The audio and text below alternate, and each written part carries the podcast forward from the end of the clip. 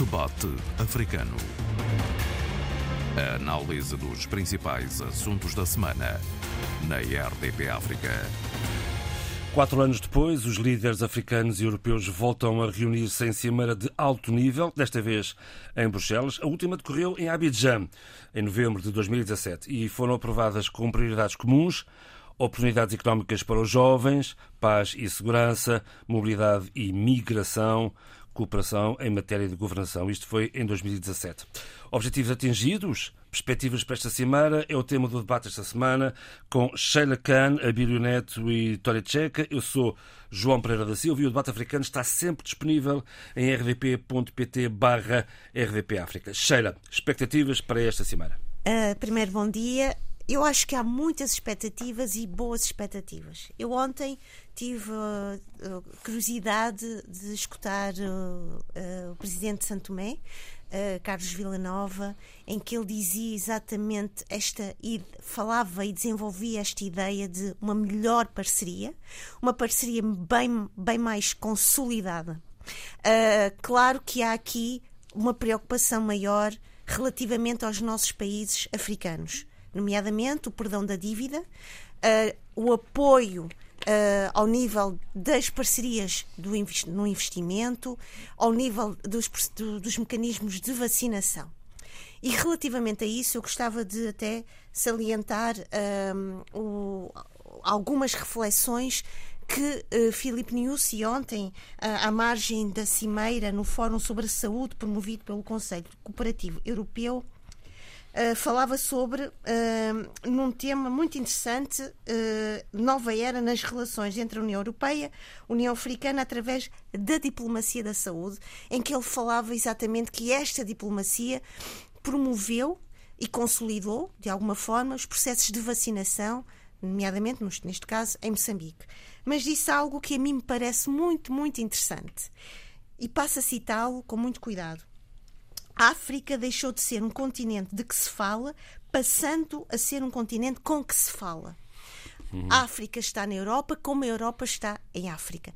Este é um momento importante, é um, é um paradigma, para mim, essencial. Uh, e, acima de tudo, uh, uma das várias observações que ontem fui acompanhando dos vários jornalistas, de vários, uh, algumas reportagens, não se, não se deve olhar e não se pode mais olhar para a África como um parente pobre.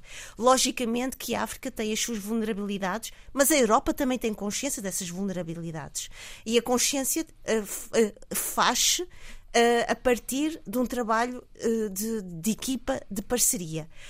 E ontem, ouvindo o presidente Santo Tomé e Príncipe, ele dizia: Mas estas parcerias e todos estes processos de inovação, nomeadamente de industrialização, têm de ser feitos de acordo com as especificidades de cada país. Não podemos mais gerirmos perante um padrão que seja homogéneo para todos. Não. Temos que olhar para as especificidades, temos que olhar para as nossas prioridades e temos que olhar, acima de tudo, para algo muito interessante que o presidente da Comissão da União Africana dizia: deixemos de ser teóricos e passemos à prática. E eu acho que esta uh, cimeira, União Europeia, União Africana, parece-me a mim que tem uh, como premissa essa, essa vontade de pragmatismo, essa vontade de agir no terreno e de concretizar as, uh, estas ações.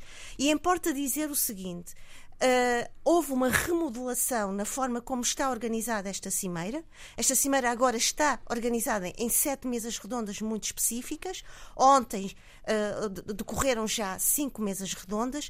Uh, e só rapidamente, eu vou passar depois aos meus colegas e depois também voltarei em termos de debate destas sete mesas, faço, cito financiamento para o crescimento sustentável inclusivo, alterações climáticas e transição energética. Eu acho que isto é um ponto fulcral nesta, nesta cimeira e vai ser algo que importa para todos os nossos países, nomeadamente para Moçambique paz, segurança e governação. Moçambique está aqui, nomeadamente ao nível do, da questão do terrorismo. Filipe News esteve há poucos dias, eh, se posso dizer, há uma semana atrás, em Bruxelas no sentido de captar uh, e, e de, de, promover e trazer para si vozes e financiamentos para poder uh, consolidar o apoio das forças externas da SADEC em Moçambique para a, a, resolução do que se está a passar ao nível dos ataques uh, terroristas, apoio ao setor privado e integração económica, educação, cultura e formação profissional, migração e mobilidade, agricultura e desenvolvimento sustentável e, finalmente, sistemas de saúde e produção de vacinas. E, portanto, são mesas redondas muito específicas e são mesas que realmente, parece-me a mim, prometem uh, um grande debate e, uma, e, e a capacidade uh, de todos estes nossos países estarem uh, envolvidos. É preciso passar do blá blá blá à prática. É, exatamente, e agora fez-me lembrar a Greta a, claro. Thunberg quando ela dizia blá blá blá blá blá blá. Nós temos como cidadãos do mundo, e aqui volto a frisar o que disse Filipe Niusi, a África está na Europa como a Europa está em África, nós temos de ter essa consciência de uma, de uma, de uma capacidade de responder ao mundo na sua diversidade, porque o mundo atinge-nos a todos. A pandemia do Covid-19 foi uma lição extraordinária de como uh, um fenómeno global não olha uh, países desenvolvidos ou subdesenvolvidos, países melhores e outros piores. E acho que essa aprendizagem terá de ser um novo olhar perante o que o mundo está a passar e aquilo que este mundo nos vai trazer em termos de desafio. Importa referir, uh, e é interessante, a ausência de quatro países. Burkina Faso, Mali, Sudão e Guiné-Conakry. E, portanto, há aqui uh, uma novidade em termos de, de, de vontade. A mim parece, parece-me, sem qualquer tipo de otimismo extravagante, uh, que a própria União Europeia tem consigo uma, uma espécie de clarividência. É lógico que há aqui uma, uma espécie também de uh, estratégia. Uh, obstar cada vez mais a presença quer da China uh, e quer da Rússia no continente africano. Até porque a Europa já não é o principal parceiro. A verdade é, é que. Exatamente. A verdade principalmente é que, a China. Principalmente justamente, a justamente. China. Até porque há quatro anos as oportunidades económicas para os jovens, a paz e segurança e a mobilidade e imigração eram as principais uh, temas de prioridades comuns. Passaram quatro anos e depois, Tony. Tony Checa. Eu, eu gostaria de estar assim tão otimista quanto. Eu não estou otimista, eu estou fresca em termos de ideias. É diferente. Haja, haja, haja bom tempo. Uh, eu, eu vejo esta sexta cimeira a começar com alertas bem sonantes sobre os seus possíveis resultados.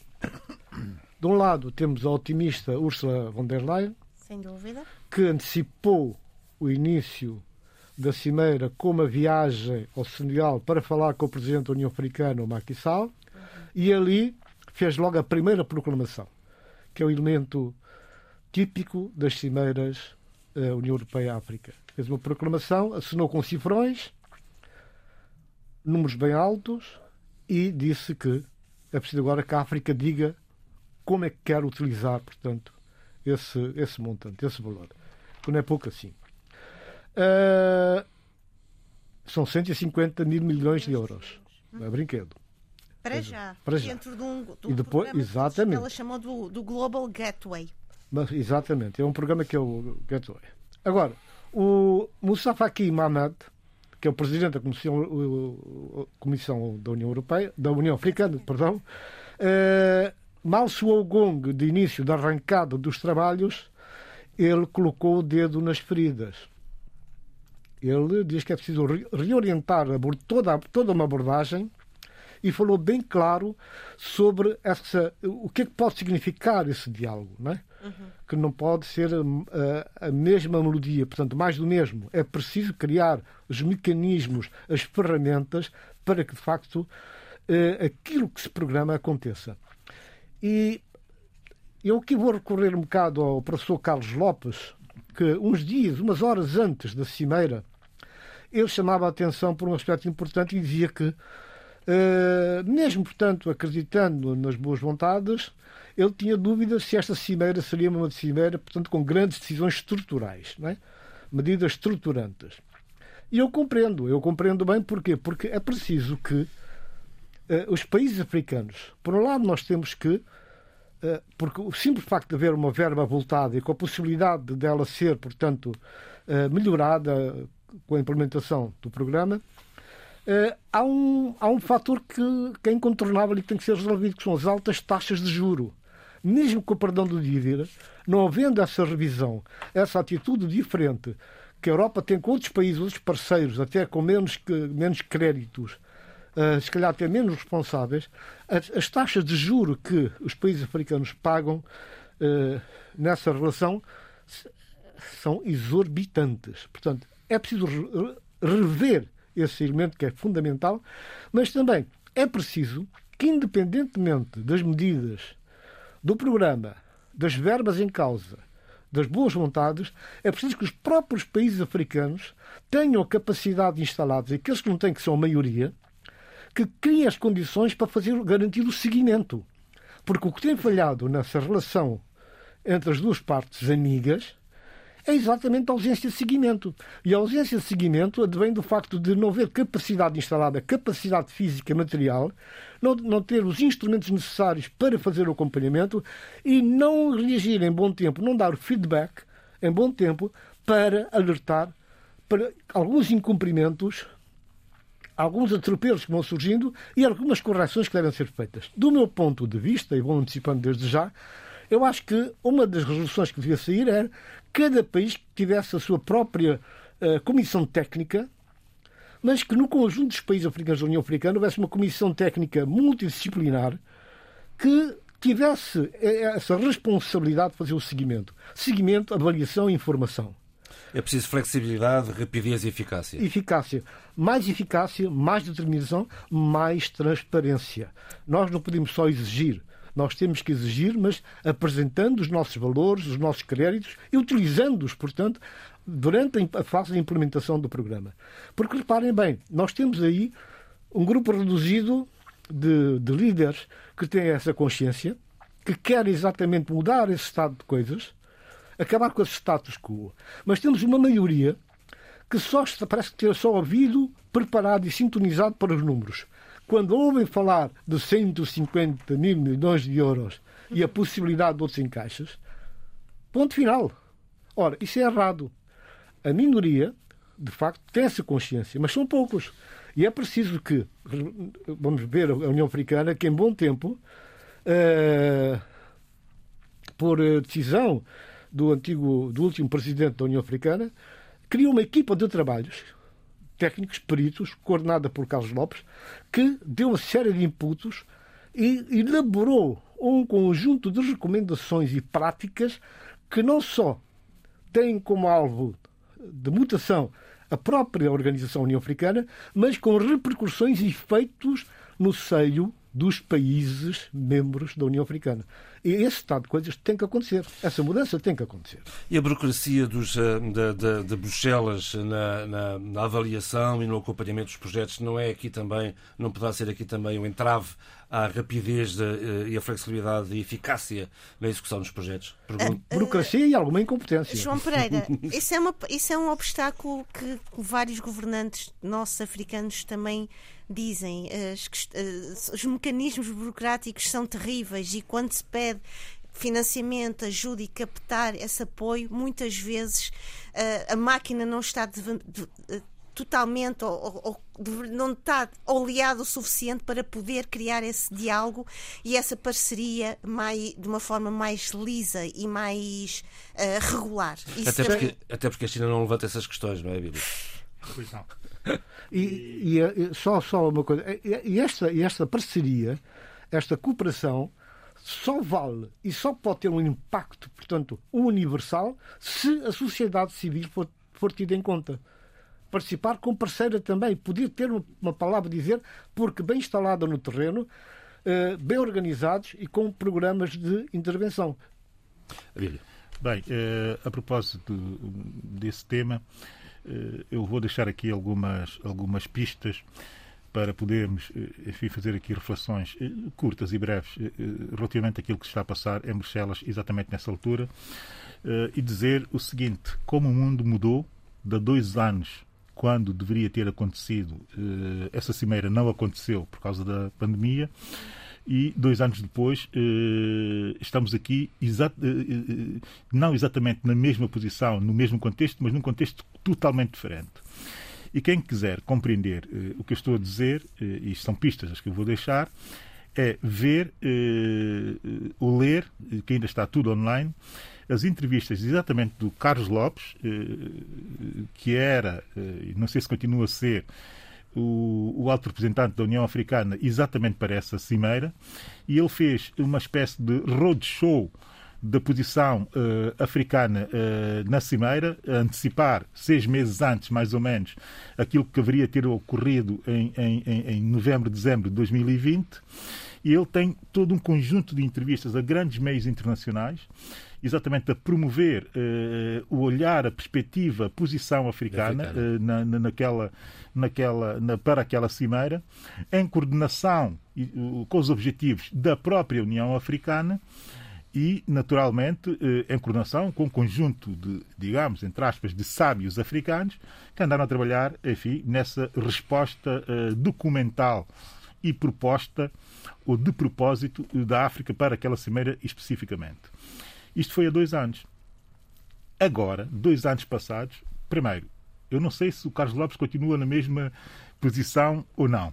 Honestamente, não sei e gostava uh, de saber. Até um pouco Segundo, tempo Desculpa. Há bem pouco tempo estava. Sim, sim. Agora... sim, sim. Segundo, uh, vale a pena ler também a entrevista uh, do Carlos Lopes à RFI a propósito daquilo que haveria de acontecer, uh, que estaria já a acontecer em Bruxelas.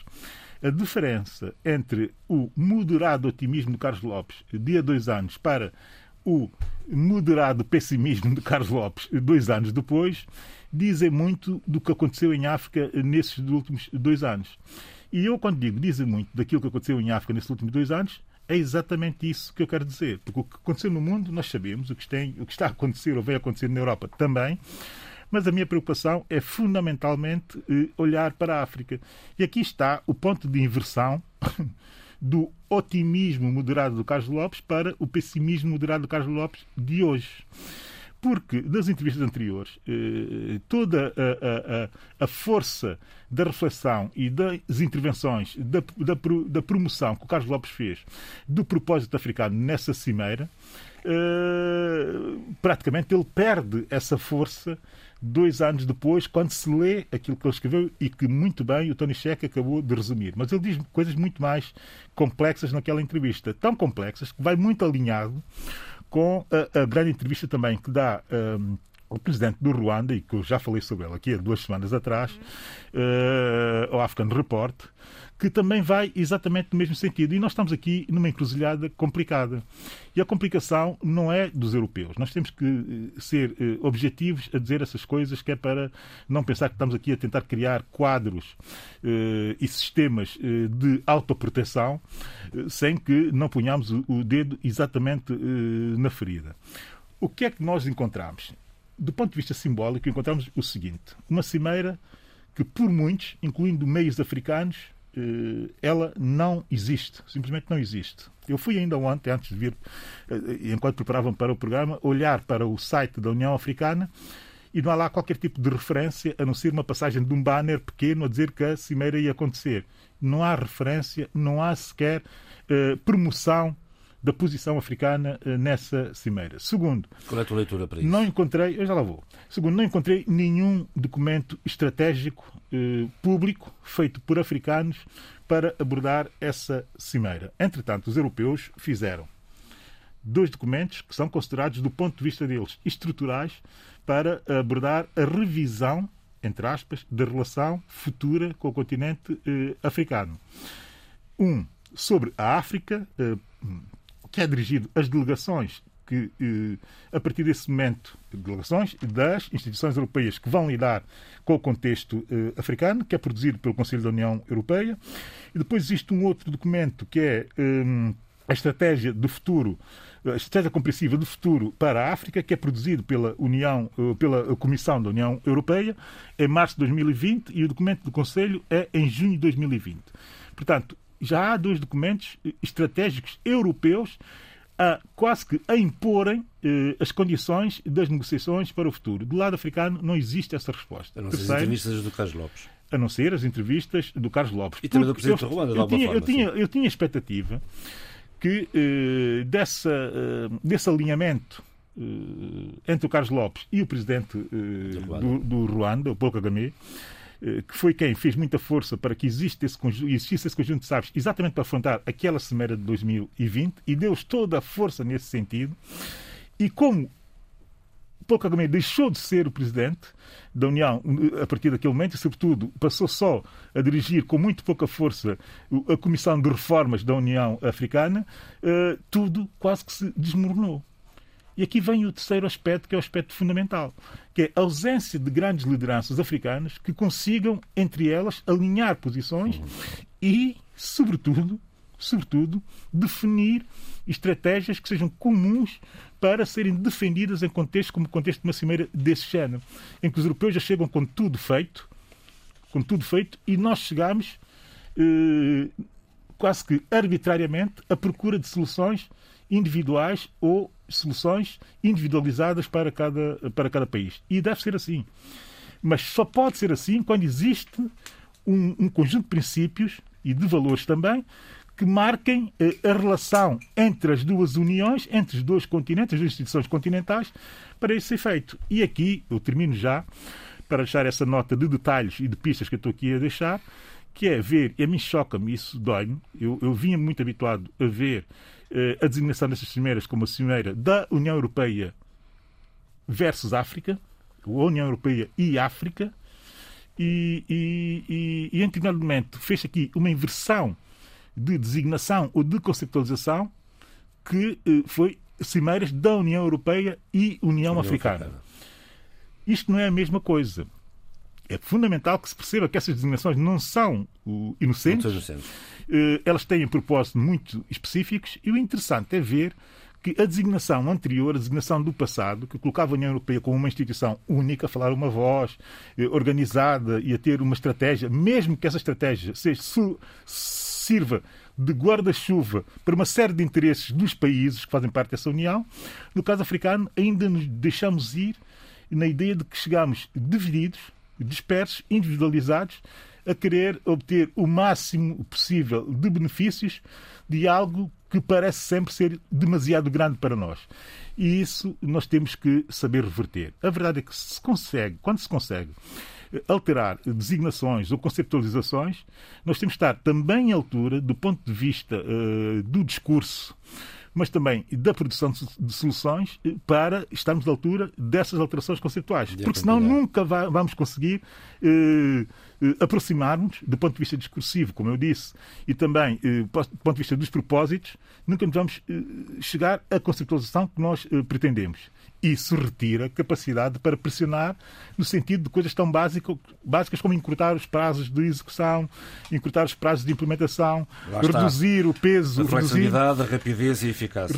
Reduzir o peso da preparação dos processos uh, para uh, aceder a fundos uh, estruturais ou estruturantes, os financiamentos, reduzir o preço, porque o preço é demasiado alto para a África e não tem só que ver com a questão das taxas de juros, como aponta insiste muito e bem Carlos Lopes, mas os próprios custos do, dos, mas dos, dos projetos da parte europeia mais flexibilidade na aprovação dos projetos e menos burocracia, Sheila. Sim, mas a questão não está só aí. Deixa-me só dizer o seguinte: eu, já, já, já passo, eu não, eu não quero de forma nenhuma monopolizar, mas eu quero dizer esse detalhe que é um detalhe importante.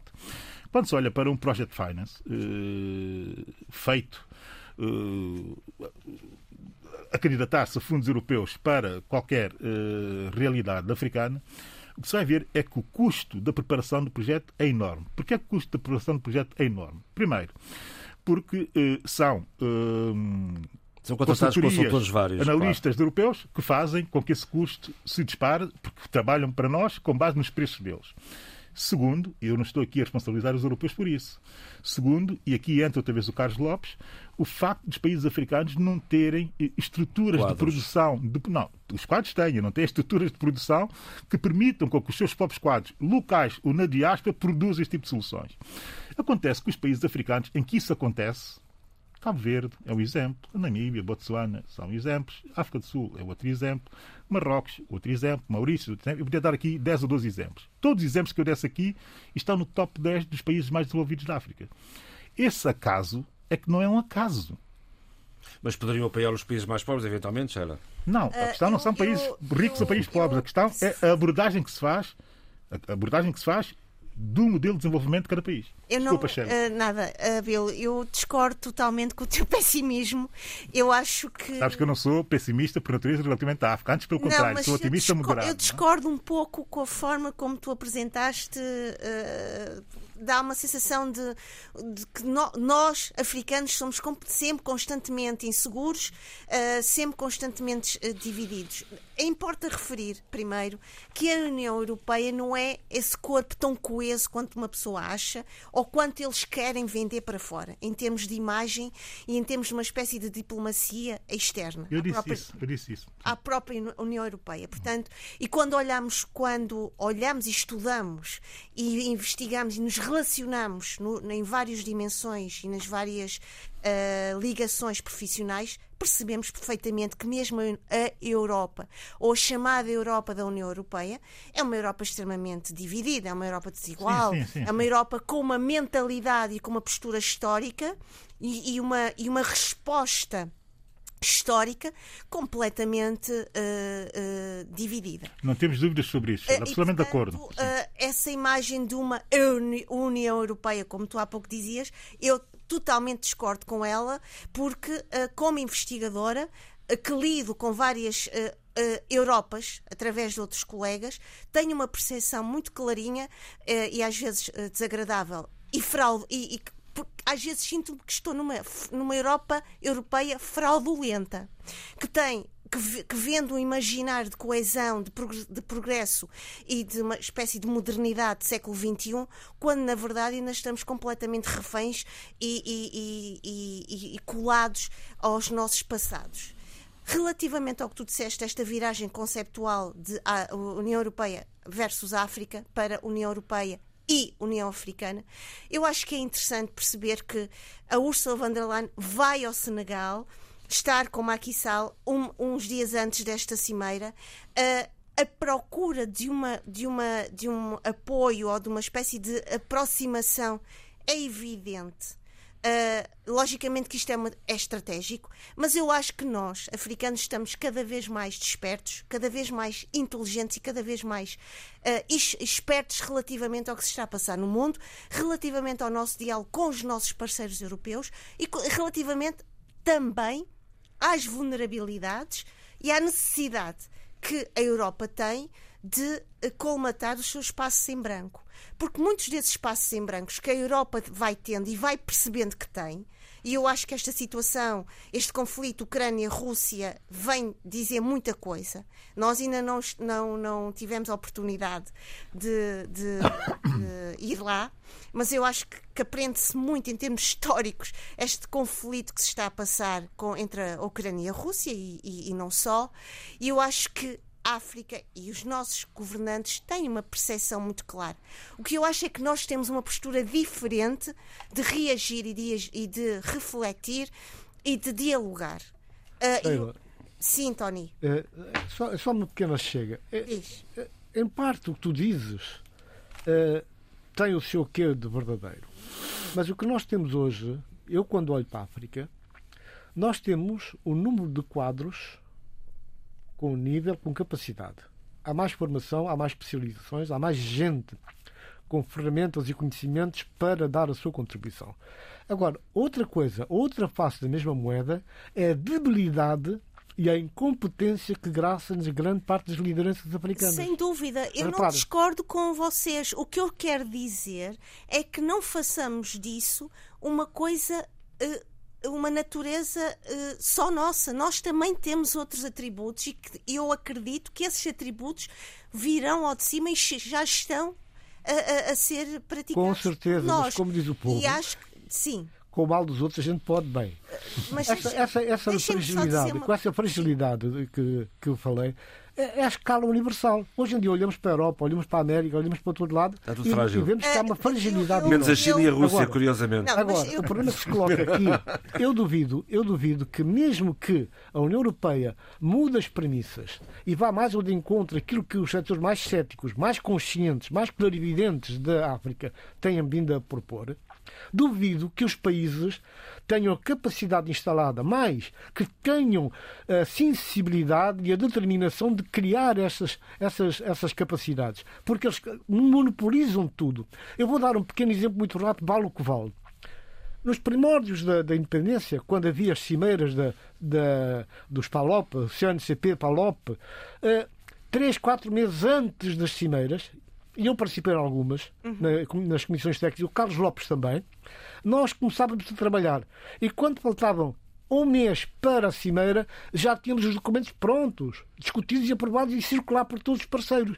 E a União Africana reuniu há pouco tempo, a, a CDAO reuniu-se. E este assunto não foi devidamente atacado, não foi analisado. Foi, não, o Bílio tocou nessa nota. Não houve propostas, não houve propostas. Eu, eu, percebo o que tu querem dizer. E agora, quando voltarem, quando voltarem aos seus países, duvido que tenham a capacidade para apresentar o conteúdo que foi discutido, a essência, o programa, como é que tem que ser implementado. E é por isso que não permitem que a sociedade civil participe. Mas eu acho, uh, Tony, desculpa dizer, desculpa dizer-te isto, eu não eu disse que eu disse que eu, eu não discordo com o, aquilo que a Bilo disse e o que tu estás a dizer relativamente à existência destas vulnerabilidades.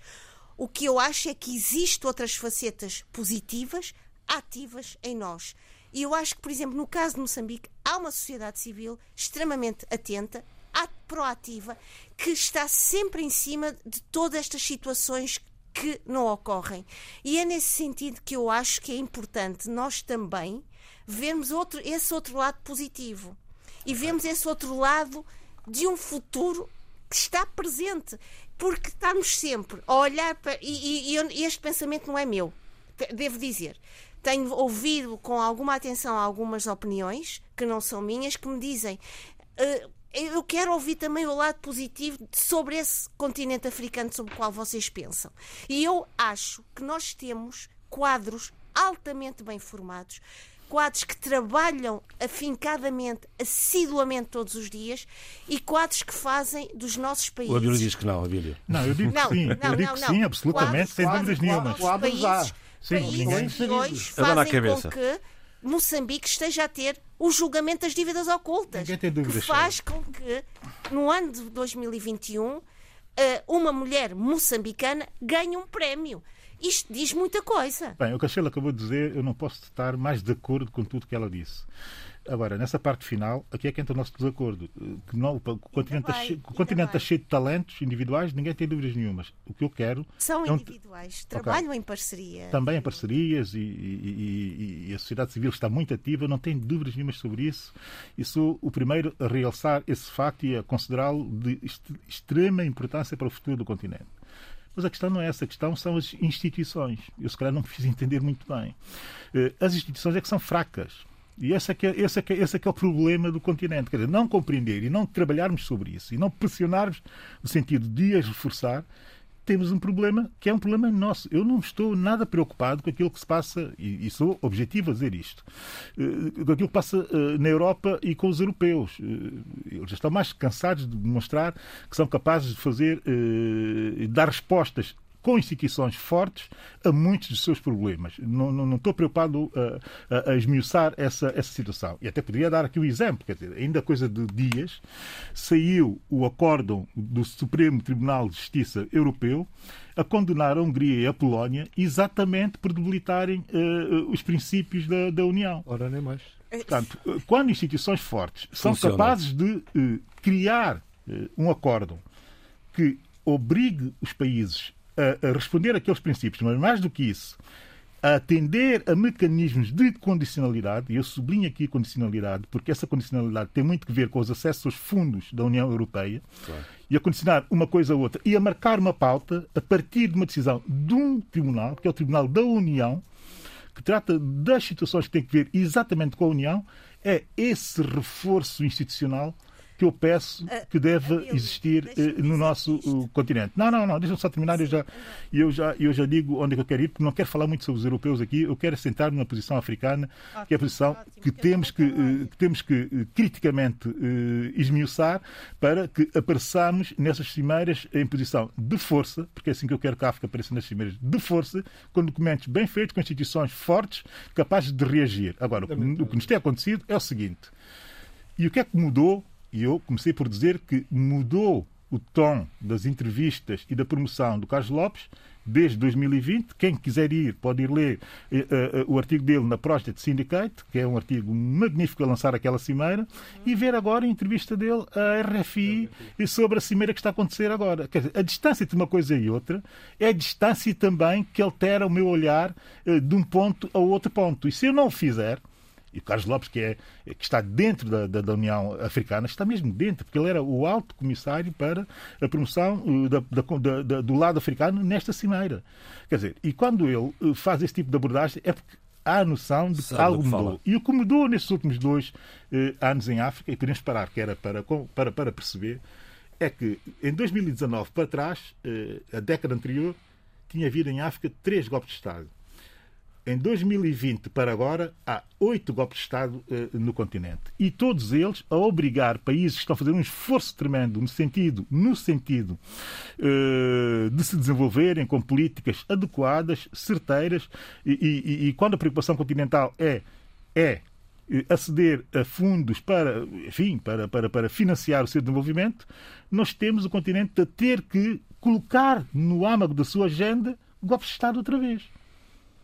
Portanto, todo o risco que nós fomos atenuando com um esforço tremendo de criar estruturas e instituições fortes que dessem resposta a essas situações, esmorona-se. E é isso, e é isso que esmorona os africanos. Isto não é uma questão de ser pessimista ou de não falar sobre o bem que existe em África. É antes pelo As contrário, não é? instituições que fazem parte de uma sociedade também elas são desafiadas, também elas são, são testadas. Olha, olha para a África do Sul, vê o que se está a passar no ANC. As coisas mexem-se, as grandes instituições, mesmo personificadas por pessoas, são pressionadas pela sociedade, são pressionadas pela evolução do nosso olhar, do nosso olhar social, do nosso olhar como cidadãos, do nosso olhar económico. O que eu quero dizer, não desmerecendo ninguém, muito menos o Carlos Lopes, por- porque tenho por ele, como profissional, não o conheço pessoalmente, ah, tenho por- pelo pensamento dele um respeito enorme e gosto imenso de ler aquilo que ele, que ele escreve e, e gosto de ouvir. O que eu quero dizer é que é importante termos uma, uma visão também arejada e termos a capacidade de atualizar essa visão e dizer que temos pessoas atentas a tudo isto e com vontade e sempre com esta coragem de testar estas instituições. Sheila, Isto está a razão. acontecer. Isto Mas- está a acontecer. Certo, tens toda a razão aí e acho que nós não estamos em Ontem, o, desacordo. o- o É. ex-presidente, pela primeira vez, tivemos um ex-presidente da República de Moçambique como declarante no. Já lá vamos às Parlamento. finais, Sheila. Pronto, É, é isso. Eu acho que seria um erro crasso nós endossarmos a responsabilidade dessa relação que estamos aqui a discutir à União Europeia. Longe de mim tal coisa. Não, é? não me parece que corresponde à verdade. Agora, nós temos é que ter a serenidade de distinguir as coisas. Porque, repara, nós temos referências recentes, que não foram assim há muito tempo, de todo, toda uma ação, todo um trabalho feito. Por exemplo, o caso do Na- NAPAD. Quem é que fala hoje do NAPAD? Quem é que fala do NAPAD? Para que é que serviu o NAPAD?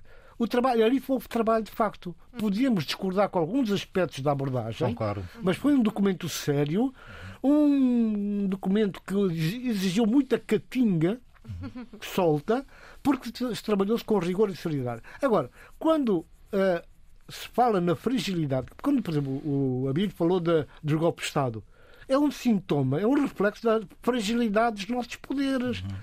da- da- dos governos que nós temos ou que não temos. A verdade é que, Tony, a verdade é que eh, em novembro de 2017, na última cimeira, foi aprovado como prioridade oportunidades económicas para os jovens, paz e segurança, mobilidade e migração. É o que é. Vamos às duas finais, uh, Abílio. Já? Já. Isto, isto assim não pode ser.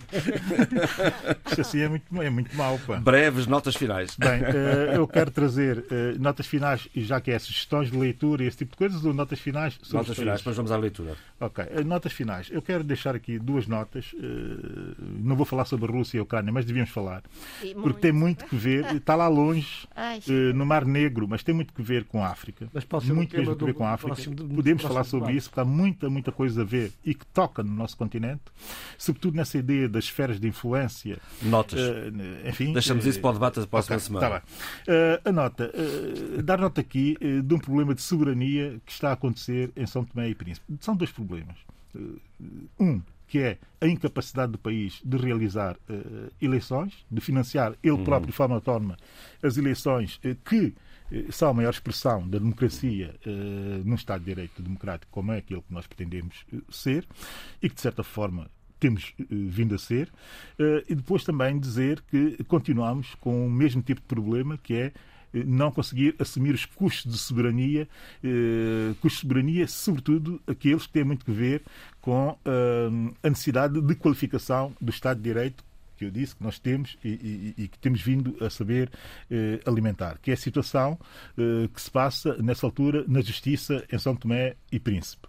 Eh, um desajuste tremendo eh, nos acessos ao topo da carreira, com parte substancial do quadro pessoal uh, da justiça, sobretudo do poder uh, judicial e, e sobretudo, os juízes, a discordar com os critérios, sobretudo também da avaliação e da ascensão na carreira, tudo incompleto, tudo pouco institucionalizado e tudo muito pouco legalizado ou normalizado. Continua frágil a justiça. Portanto, a fragilidade continua, mas mais do que a fragilidade continuar, é o alerta para o facto de não haver uh, dinheiro para pagar os custos de uma notícia das eleições, mas também de uma justiça capaz e com qualidade. E assumir isso num contexto de um país como São Tomé e Príncipe é especialmente triste. António Tcheca, notas finais. Eu vou deixar a União Europeia um bocado em paz e a África e vou viajar até o meu país que me preocupa imenso. A situação continua dramática. Há prisões, uh, assaltos a residências privadas durante a madrugada. Há detenções. Há presos que estão completamente enclausurados, sem hipótese de falar com familiares ou com advogados. Há dirigentes e líderes de organizações não governamentais, da sociedade civil, nomeadamente da Liga dos Direitos Humanos, têm vindo a ser ameaçados e em declarações públicas os órgãos de comunicação social têm falado do medo que está instaurado, da perseguição, da intimidação e de espancamentos. Essas situações têm que se pôr cobra isso.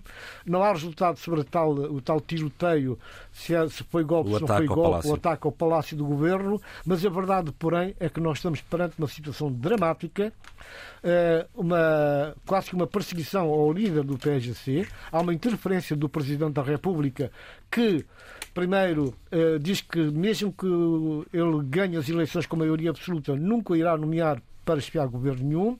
E depois, logo a seguir, aparece uma série de candidatos, já vai cinco ou seis candidatos que apareceram do nada para a liderança do PSGC. E agora, há um, mais um pedido do Ministério Público para levantar a, a, a imunidade a parlamentar, imunidade parlamentar de, de, de Domingos Simões Pereira, que é deputado do Parlamento, além de ser líder do PSGC. Essas situações devem ter, é preciso pôr cobro e há, há apelos dramáticos que inundam as redes sociais, mensagens que nos chegam de gente com medo, gente que tem pela sua vida, gente, gente que tem pela vida dos seus familiares. Ora, este clima tem que acabar, tem que se pôr um ponto final.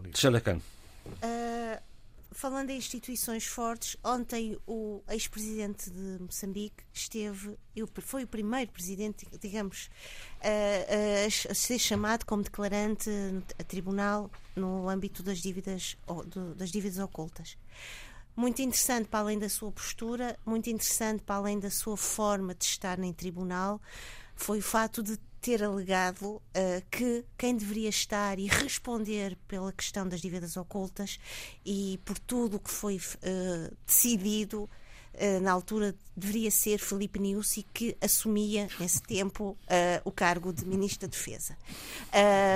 É.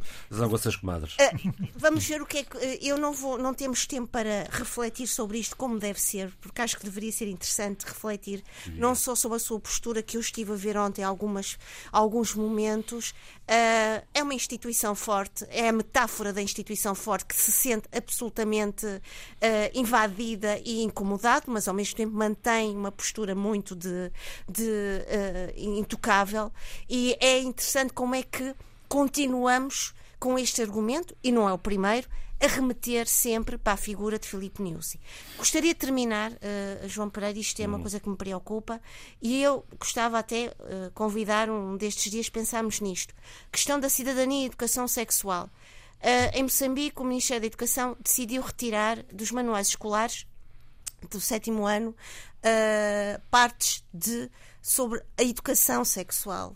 Uh, isto tem tem levantado um debate interessante, saudável, e eu acho que nós deveríamos pensar sem, uh, uh, com muita atenção o que é isto. Porquê é que as pessoas reagem desta maneira? Porquê é que um governo uh, que quer ser democrático, que quer uma democracia e uma cidadania uh, uh, ativa, se sobra perante estas pressões. Porque educação sexual não é a mesma coisa que intimidade sexual e sexualidade. E eu acho que nós deveríamos falar sobre isto num destes nossos programas. Está lançado o desafio. Vamos aos livros, Abílio. Os livros. Eu trago um livro de um autor uh, que eu me desprezava, claro, e, e, devo dizer que ele deu-me três chapadas e, e, eu tive que abanar a minha cabeça para um lado, para o outro é e para o outro ainda. É? literatura. É uma coisa incrível, pá. Eu, enfim, não tinha nada em consideração Miguel Delibes, uh, um, um quase que unânime escritor espanhol. Eu, da geração dele, lia outros escritores e tenho paixão por outros escritores espanhóis. Miguel Delibes não tinha. E, e, durante essas férias de Natal, que eu fiz as maratonas de leitura, uh, espantou-me efetivamente a qualidade da sua escrita. E eu aconselho a lerem, não sei se está traduzido para português ou não, Senhora de Rojo, sobre fundo gris, gris uh, da Austral. É o livro dele de 1991, que é uh, uma obra-prima. E não tem muito mais a dizer sobre isso. Tony Charca. Olha, eu gostaria de falar, mas uh, o tempo é escasso e não dá para falar de um grande livro, de uma grande obra, que é do meu compatriota uh, Cafo de Costa. Mandar um abraço ao Cafo de Costa e desculpar-me por não ter podido estar na, no lançamento do livro, há de ser para o próximo. E foi, e foi, e foi, uma, foi um ato bastante digno, com muita participação guineenses e não só, com uma apresentação fabulosa do professor eh, Vera Cruz e com a participação de músicos e artistas guineenses da diáspora que decidiram estar presentes. É, um, é uma obra-prima porque vai, vai ao fundo da questão do diferendo uh, do mar entre uh, a Guiné-Bissau e o Senegal e que, se calhar, porventura, depois de nós lermos esse livro, mais facilmente poderemos compreender o a razão de ser dessa dificuldade da relação de dois países vizinhos, que afinal não vem de hoje, não vem com a história do mar, vem desde a história das independências e, da, e do posicionamento e das posições políticas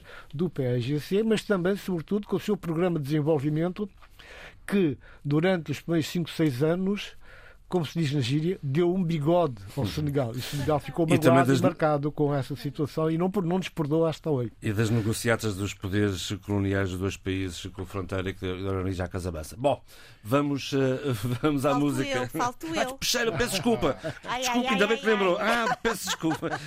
Peixeira, por favor, por favor. Não, fala-se a Guiné e eu fico assim um bocado fora. Muito bem, então. A Sheila, hoje falou muito. Tá, não, não. por favor. Eu vou dedicar uh, este livro livro que eu adoro uh, a todos os guineenses, especialmente aos jornalistas Rádio Canal, uh, que lutam e que são uma lição para nós que estamos muitas vezes nestas zonas de conforto e não sabemos o que é lutar pela nossa, pelas nossas ideias, embora a gente pense que estamos a lutar, mas com coragem e afinco. Falo de Viva México, da Alexandra Lucas uh, Coelho, é um livro dedicado aos jornalistas que vivem e que sobrevivem hum. no México e que têm de lutar uh, contra uh, todos os problemas relacionados com o narcotráfico e que muitas vezes são eliminados. Isto é um, é um ato meu de cidadania e de agradecimento a estes jornalistas que tanto lutam e a estes cidadãos guineenses que nos mostram todos os dias, e eu vejo isso, uh, este, estes atos de coragem, de, de esta garra de, de, e esta gana de viver. A nossa junto. E, Abílio, vamos, uh, vamos viajar no tempo com esta música, que já estamos aqui a ouvir em fundo. Uh, Rob Shakespeare, do, dessa dupla magnífica Sly and Rob, eh, dupla de produtores, dupla de música enquanto agrupamento também, eh, e que foram produtores de centenas de grandes músicos, eh, que eram praticamente donos de estúdios de Nassau nos anos 80 e 90, e dizer isso já é dizer grande coisa. Produziram dois grandes álbuns do Mano Band, para mim, dois dos maiores álbuns do Mano Band, produzidos em Nassau, o Don Clia e Ambassador. Aqui, eles, com aquela, para mim, a maior criação deles, que é Grace Jones. My Jamaican Guy, My Jamaican Guy, chama-se essa, essa, essa, essa música da My Jamaican Girl, que é a Grace Jones, não é? E é, e é com Grace Jones que ficamos eh, neste debate africano, que teve o apoio à produção de Vítor Silva e Paula Seixas Nunes, o apoio técnico de João Carrasco, eu sou João Pereira Silva. Fique bem. 好